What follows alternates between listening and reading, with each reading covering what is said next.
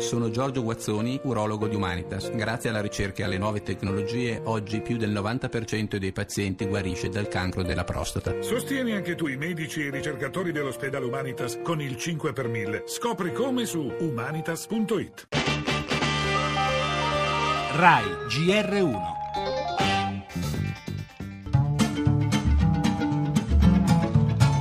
non è più la Lega di Miglio, non è più neanche la Lega del vero Umberto Bossi, nemmeno Matteo Renzi, nemmeno lui avrebbe fatto quello che ha fatto Matteo Salvini per cacciare il capo della minoranza interna. Da uomini liberi siamo qui per candidarci a governatore della regione Veneto. Io non porto rancore umano e personale nei confronti di nessuno, ha fatto una scelta politica, alternativa alla Lega, alternativa a Zai, alternativa al Veneto. Se si prende i complimenti di Fini e di Alfano, eh, si goda Fini e Alfano, auguri. La coalizione sociale punta a mettere assieme tutte le forme di lavoro se in questi anni la contrapposizione tra forme di lavoro diverse è stata giocata per abbassare i diritti a tutti, noi dobbiamo capovolgere questo quadro per estendere i diritti a tutti. Questa è l'operazione che va fatta. La sinistra ha sempre avuto tante sfumature. Se diciamo sinistra bisogna stare con la testa larga, eh? molto larga, eh, perché la sinistra che è Monte Monte c'è un piccolo particolare che non ha padroni. Quando qualcuno dice ma se non sei d'accordo vai fuori, dico no vai fuori te. La, la, la,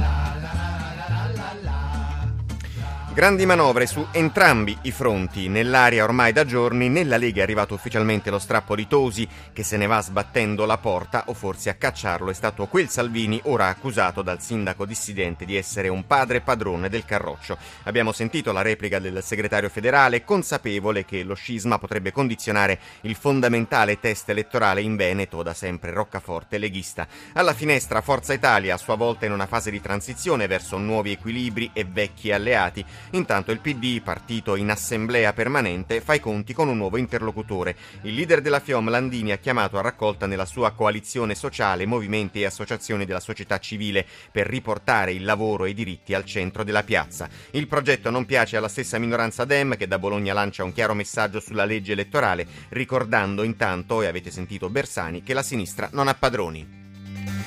In primo piano del nostro giornale anche l'economia con gli interventi a Cernobbio del ministro Padoan e del governatore di Banca Italia Visco che chiedono ottimismo ma anche prudenza e intanto al governo arrivano le richieste del presidente di Confindustria Squinzi che in un'intervista chiede di attuare le riforme e sostenere le imprese.